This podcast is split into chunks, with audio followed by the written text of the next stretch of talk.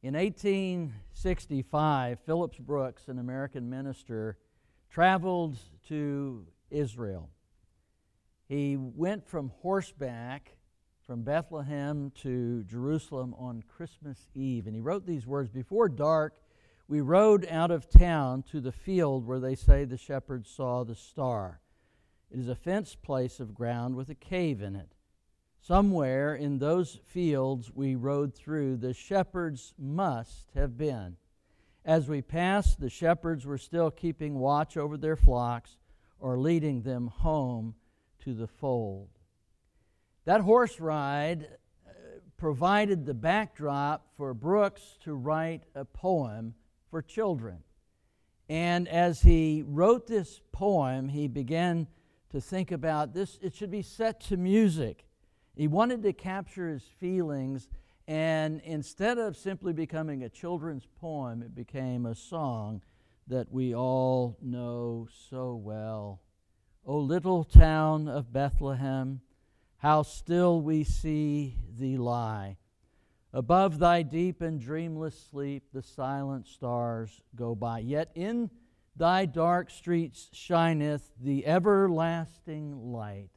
The hopes and fears of all the years are met in thee tonight.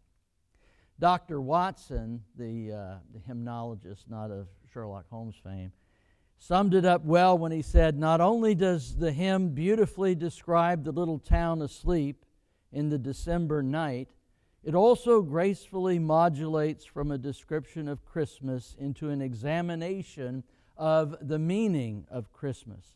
First, in its encouragement of charity and faith, and then into the coming of Christ into the human heart. Some years later, as Brooks lay dying, he refused to be seen even by his closest friends because his physical state was so distressing. However, when Robert Ingersoll came by to visit, a man known to history as a famous anti Christian propagandist, Brooks allowed him to come in right away. Ingersoll remarked, he, I appreciate this very much, especially when you aren't even letting your closest friends see you. Brooks responded, Well, I'm confident of seeing them in the next world, but this may be my last chance to see you. Last chances. Most of us think in terms of second chances. We all want second chances, and God is the God of second chances. Most of us, in fact, have had countless second chances. I mean, think of David, and he even wrote about one Create in me a clean heart, O God. In Psalm 85, the psalmist cries out to God, Revive us again. Renee Napier lost her 20 year old daughter Megan to a drunk driver, a man by the name of Eric Smallridge. His lawyer advised them when they went to court show no emotion. Bad advice. The jury took his lack of emotion as a lack of remorse, found him guilty, and sentenced him to 18 years in prison. But before he was locked up, Renee told him she had forgiven him. It took a while, but her family eventually forgave him as well. And she began to tow the car that her daughter Megan was killed in around to area high schools, and she would talk about the power of forgiveness. But something was missing, and she knew it from the start, and that was Smallridge. So she went to the local authorities. She went all the way up to the governor so that he might go with her to these meetings so that he could tell about the dangers of drinking and driving. The governor gave permission. And so there he would stand in his bright orange jumpsuit telling about what drinking and driving would do, followed by Renee sharing the freeing power of forgiveness. In a news interview, she said, I could hate Eric Smallridge forever, but that's not going to bring Megan back. When it comes to forgiveness, it does not feel like it's the right thing to do. It does not match what you're feeling on the inside, but it is the right thing to do. We live in a world where there's a lot of pain and heartache, and I want to promote love and forgiveness and try to break the cycle of hatred. Renee's work on Eric's behalf to the parole boards and to the governor eventually gained his release after serving nine years. And Christian singer Matthew West, known by many, wrote a song based on Renee's story and he entitled it Forgiveness. The lyrics go like this It's the hardest thing to give away and the last thing on your mind today. It always goes to those who don't deserve It's the opposite of how you feel when the pain they caused is just too real. Takes everything you have to say the word forgiveness. Show me how to love the unlovable. Show me how to reach the unreachable. Help me now to do the impossible. Forgiveness. It'll clear the bitterness away. It can even set a prisoner free there is no end to what its power can do. So let it go and be amazed what you will see through the eyes of grace. The prisoner that it really frees is you. There is freedom in second chances. But are you aware that God is also the God of last chances? In Luke 13, Jesus tells a parable about a fig tree. The owner had planted a fig tree, and it takes about three years for them to leaf and to produce uh, fruit. So on the third year, he came and he wanted some fruit from it, but there was none. So he said, Cut it down. The gardener said, Hold, hold just for another year. Let me tend to it, let me care for it. And in that next year, if it bears fruit, then we will keep it. If it does not, then we will cut it down. The tree was given a second chance.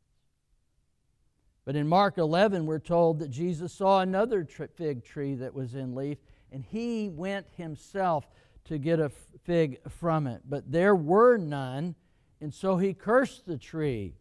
He said, May no one ever eat fruit from you again. Now, the next morning, they were going by the same way, and Peter had heard him say these words, and he looked, and the tree was withered and had died down all the way to the roots. And he said, Behold, the fig tree that you cursed has withered. That tree had had its final chance. So, how are we to understand uh, these things? First, some facts. In the Old Testament, the fig tree was often uh, a symbol that was used for the nation of Israel. Jeremiah 8, Hosea 9, we see this among many, many other places. Second, the cursing of the fig tree was the, was the next day after the triumphal entry, and just four days before his crucifixion. Third, this story is placed directly adjacent to the Jewish leaders officially rejecting Jesus as the Messiah. In short, in cursing the fig tree, Jesus told his disciples that the whole nation of Israel was spiritually barren.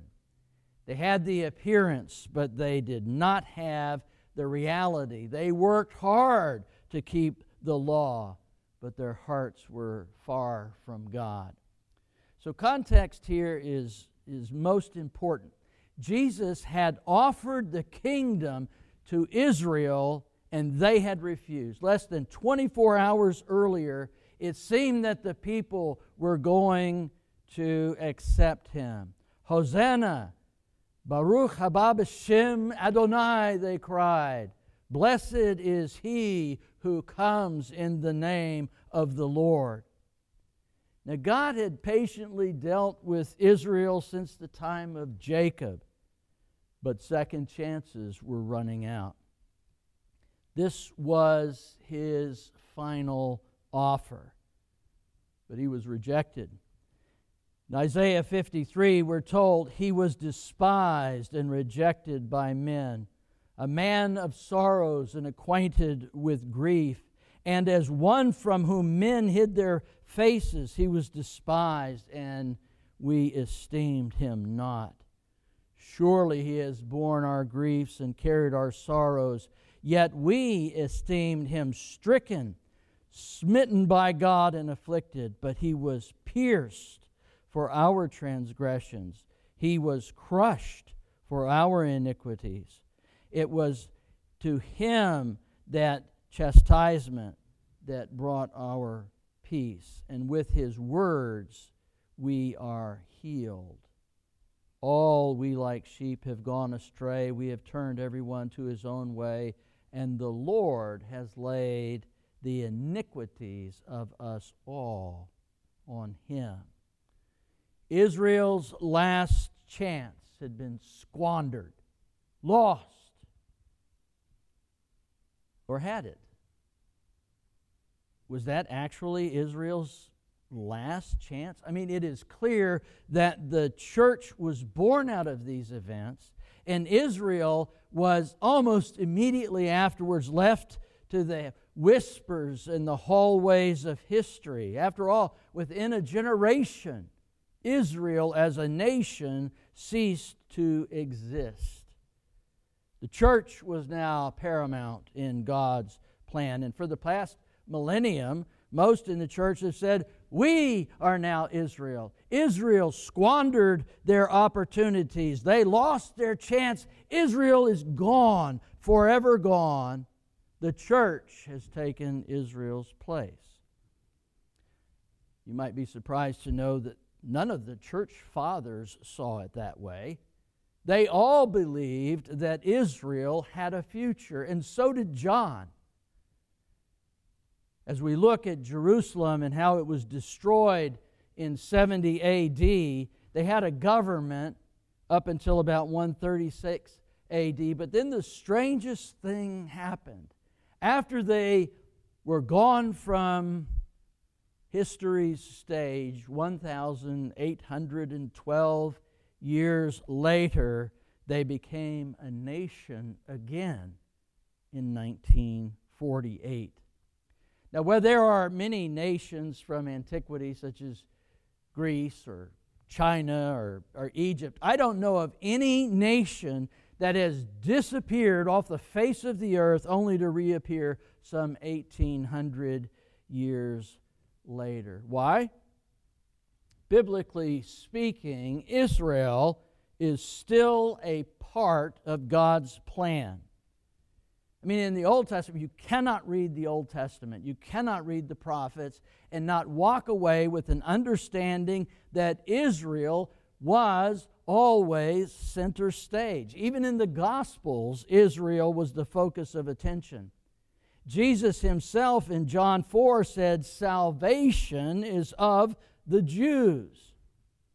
He corrected people when they even misunderstood. He sent out the 12 disciples to preach, and he told them, Go not, don't go to the Gentiles. Don't do it. Go to the lost sheep of the house of Israel. You can read that in Matthew 10. Even the Apostle Paul well after the church was established in his book to the Romans, devoted three entire chapters to Israel. In chapter eight, uh, 9, he told how God dealt with Israel in the past. In chapter 10, he said that their present condition is a state of unbelief. But what did he do in chapter 11? In chapter 11, he clearly foretold the time when God would restore Israel again to prominence among the nations of the earth. The Apostle Paul knew the difference between the church and Israel. And yet he said, Israel has a future. What? We might ask. I mean, didn't the church take Israel's place? The answer is no. We were grafted in, but God has a final chance, a future for Israel. In Revelation chapter 7, God declared what he intends to do and how he will do it. Now, during our study of Revelation 6 last week, we watched the lion of Judah who turned to be the lamb who had been slain unroll the seven sealed scroll. And we read as a part of that description of this great upheaval in nature and how the mountains were moved and how the rocks would fall and how the people of the earth cried out that fall on us and hide us from the wrath of him who sits upon the throne. Instead of crying, Hosanna, Baruch haba b'shem Adonai, blessed is he who comes in the name of the Lord. No. Fall on us as if the rocks falling on them and ending their life would save them from the wrath of the one who sits upon the throne. Christians recognize the reality of a time of judgment to come. We are not pessimists. We look to the Bible and we see the realities that are there. In verses 1 through 3, John says this After this, that is, after this uh, unrolling of the scrolls to the sixth, the sixth seal. And then we have this pause, this interlude, this intermission almost, where we have chapter 7 and we, we look at this uh, text where we have the uh, revealing of the 144,000. He says, After this, I saw four angels standing at the four corners of earth holding back the four winds of the earth, that no wind might blow on earth or sea or against any tree.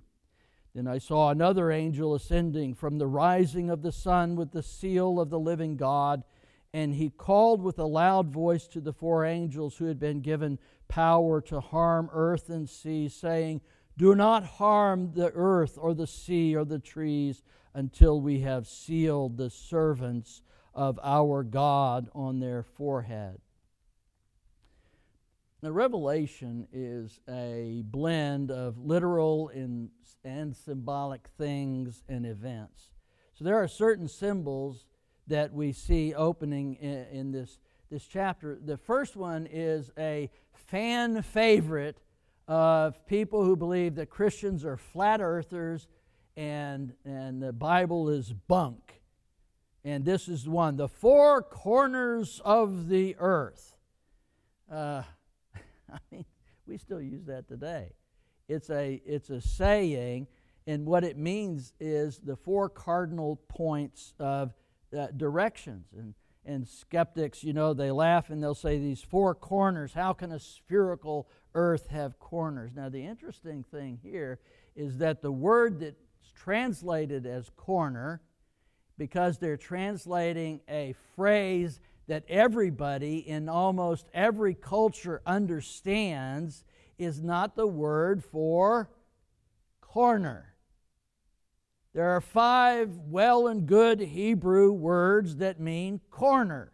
This word means the extremities. What he's talking about is there is no place on earth that these angels cannot reach with the winds of wrath.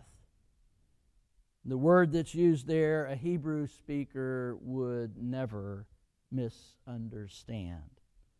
So here we see the four angels withholding these four winds that are about to blow upon the earth. What they are restraining uh, is destruction.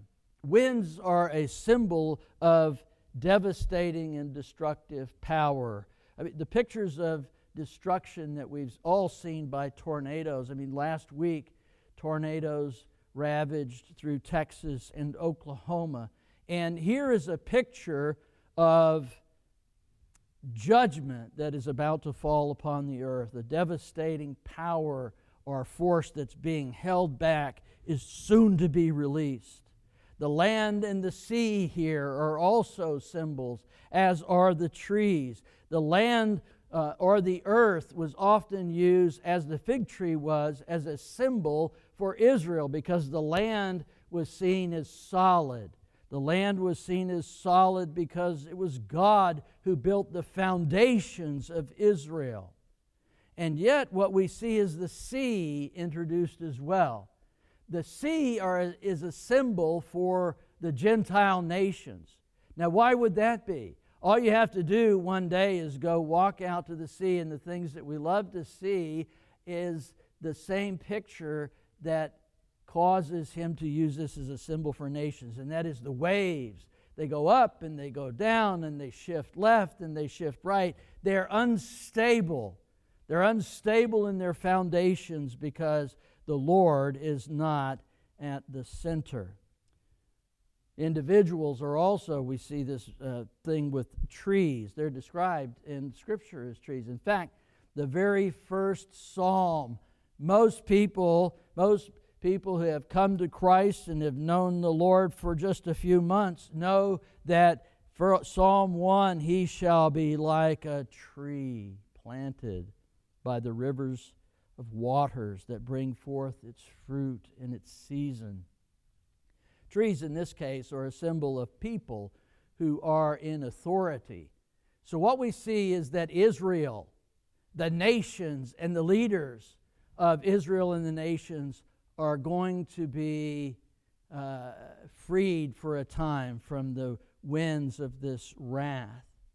Now, these four angels, as we'll see continuing in our study, are the first four of the seven angels that will blow their trumpets in succeeding chapters as we go on. And if you carefully observe what happens, what you'll see is that these four angels are going to affect the land, the sea, and the trees. But they're told to hold back, hold back until these individuals are sealed by God.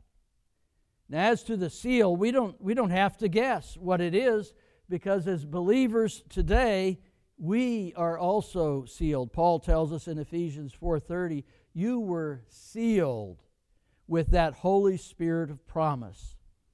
I mean, it's the presence of the Holy Spirit in our lives that is the unique mark of God's ownership over us. Paul declares in Romans 8:16, his spirit bears witness with our spirit that we are children of God. The Holy Spirit is the seal of God. Now these 144,000 that will be sealed are filled with the Holy Spirit, and they're specifically called servants of our God. They're willing to give up everything of themselves for the sake and benefit of others. And the seal that's on their forehead, the location of it, you know, that may be something that makes them easily identifiable, but more likely it's an indication of the Spirit as it relates to their minds. Surely, as in uh, Philippians 2 5, they are governed by the mind of Christ. Philippians 2 5, Paul writes, Have this mind in you, which was also in Christ Jesus. Then in verses 4 through 8, we read this And I heard the number of the sealed, 144,000 sealed from every tribe of the sons of Israel.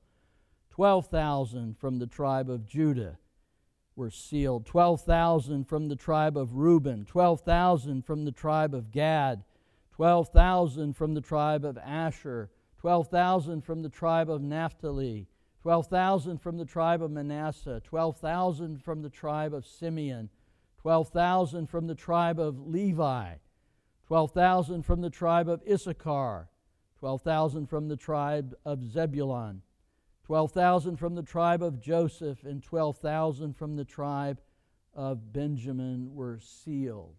I could preach another entire sermon just on those things right there. Did you notice that Levi was included? Did you notice that Dan was left out? There are a number of things here that are significant, which I can't take the time to emphasize, but I want to emphasize what the Bible emphasizes, what the overarching point is that is this Israel, Israel, Israel, and only Israel is in view.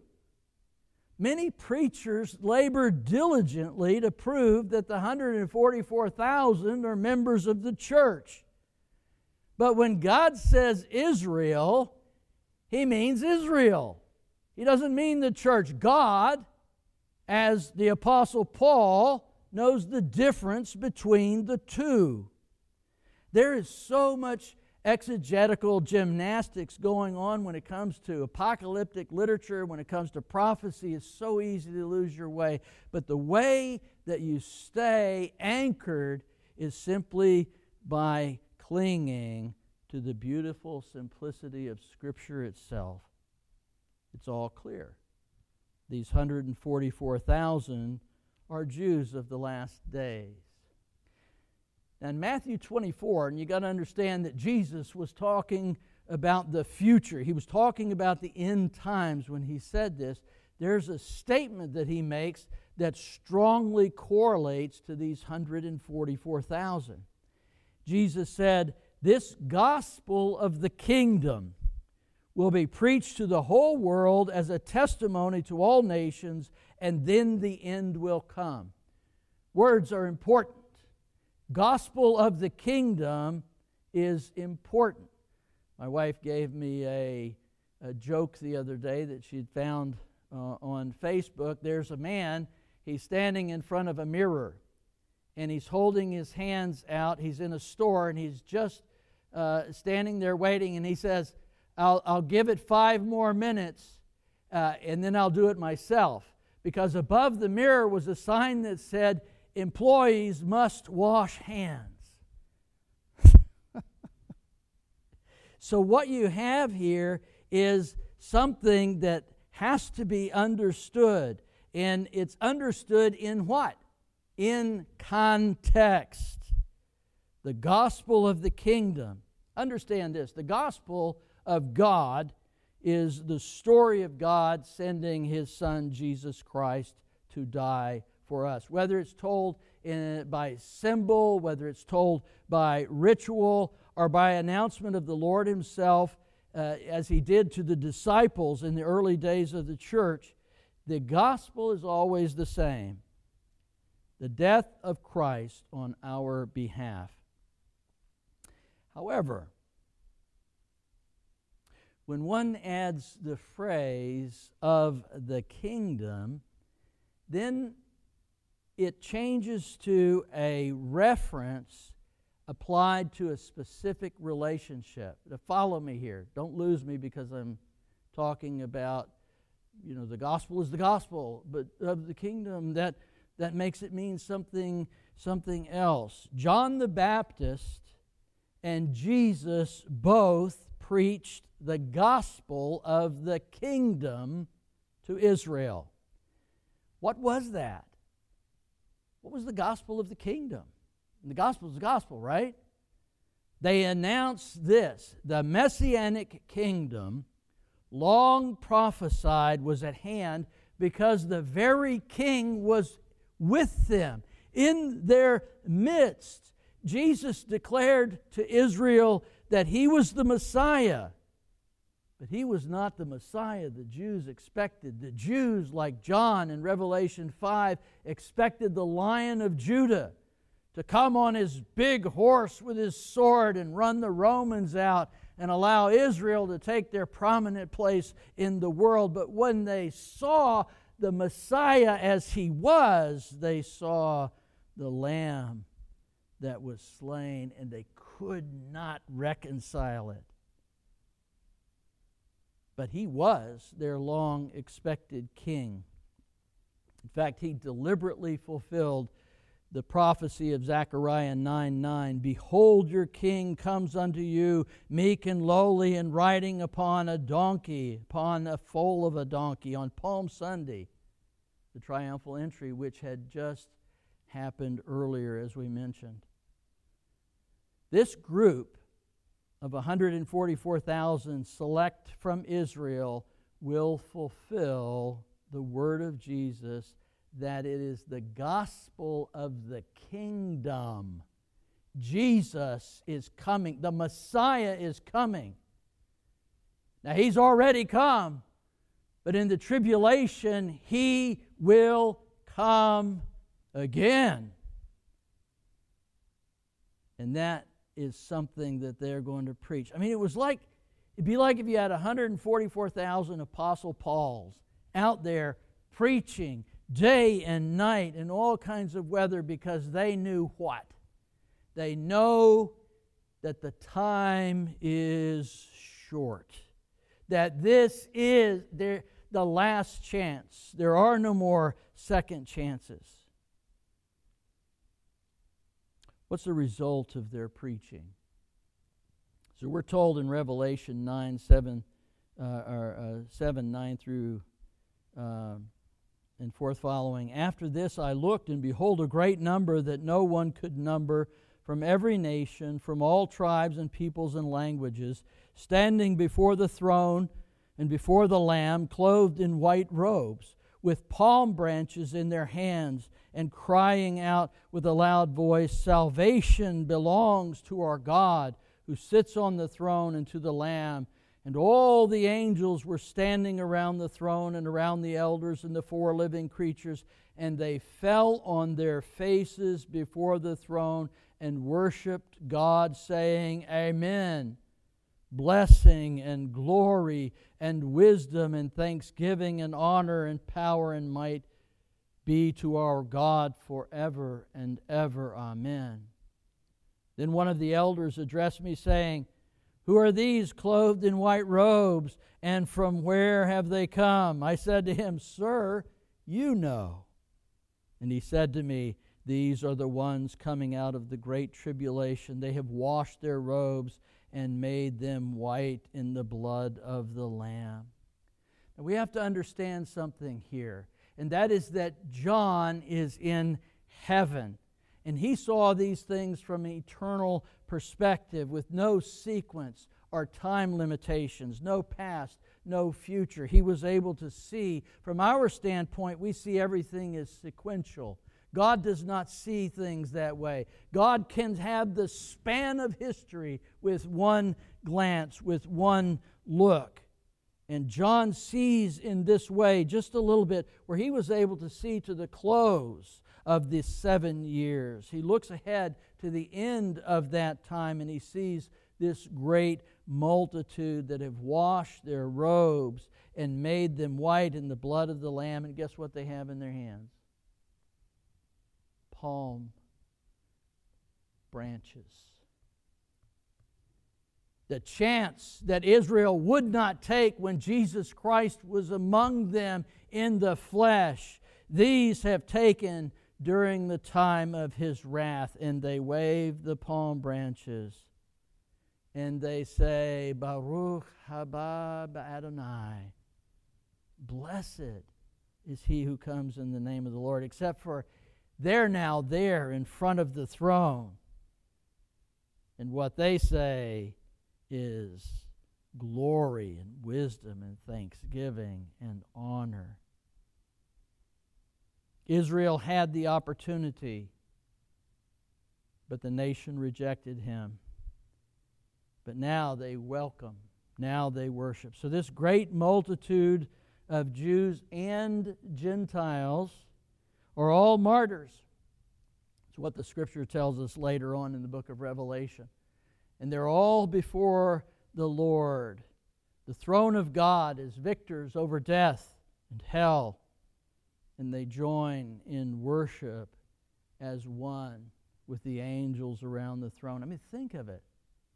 In earth's darkest hour yet to come, God gives the last chance, which is also the greatest harvest the world has ever seen. Millions will be saved.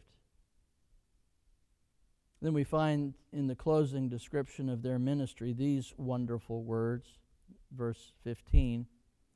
Therefore, they are before the throne of God and serve him day and night in his temple He who sits on the throne will spread his tent over them. Never again will they hunger.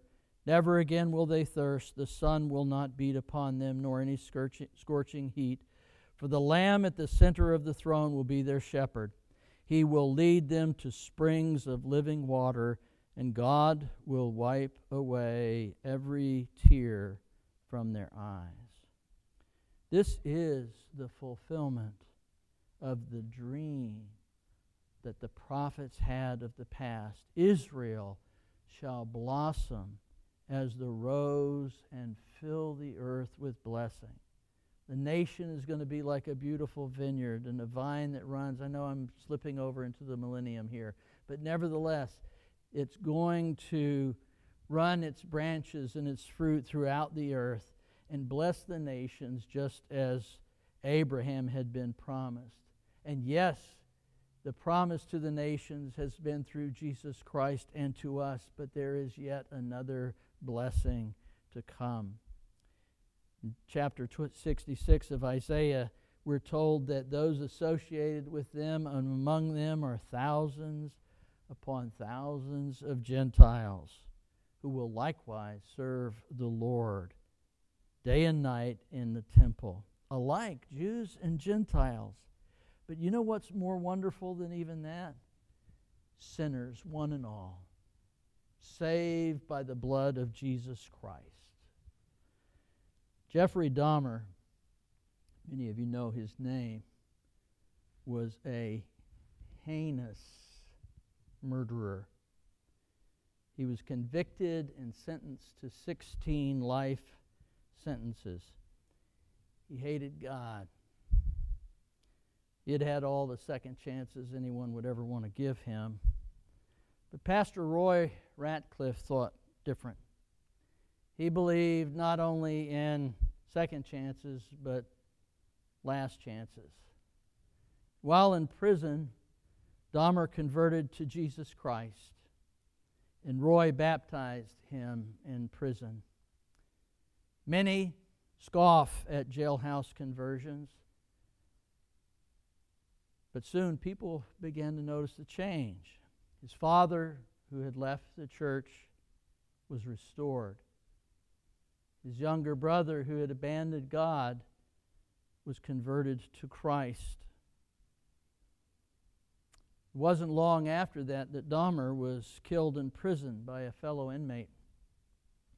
And at his memorial service, among his own family and others, were some Christian members from some of the victims whom he had killed. Dahmer had been given a last chance and he took it. Now, many of us think he shouldn't have gotten any chances at all. In fact, one college professor, after reading an article in Christianity Today by Pastor Ratcliff, said, If he is in heaven, I want nothing to do with it. I'm not going to go because that means that God is not just. Well, I'll tell you what, he didn't deserve a second chance. He didn't deserve a last chance. But neither do you, and neither did I. If we think that we are more deserving of heaven than Dahmer, we do not fully understand the power of sin. Was he worse than you and me? Absolutely. By a mile, by a hundred miles. Pick a number. By light years. But that's not the standard, is it? The standard is the righteousness of Christ. And no one meets that, not on their own. Metaphorically, he was the fig tree that had provided no fruit, but was given a chance for one more year. He was not deserving. Israel was, is not deserving. But then neither are we. So then, today, in the sound of my voice, you are being given a second chance. Take it now. Because one day, your second chance will be your last. Father, we are so grateful that you are the God who, even after all seems lost, everything was lost in Israel. The nation was undone. The promises to the kingdom lay barren for millennia. Yet out of the ashes, you are bringing her back, and you yet have a future for her. Lord, the same is true with us. We were dead in our trespasses and sin, but you sent your Son, Jesus Christ, to die so that we might have life and life abundant. We look forward to the day when we're with you in glory. And until then, we will praise you and thank you for the forgiveness, for the salvation, for the life that you give to us through Christ our Lord. Amen.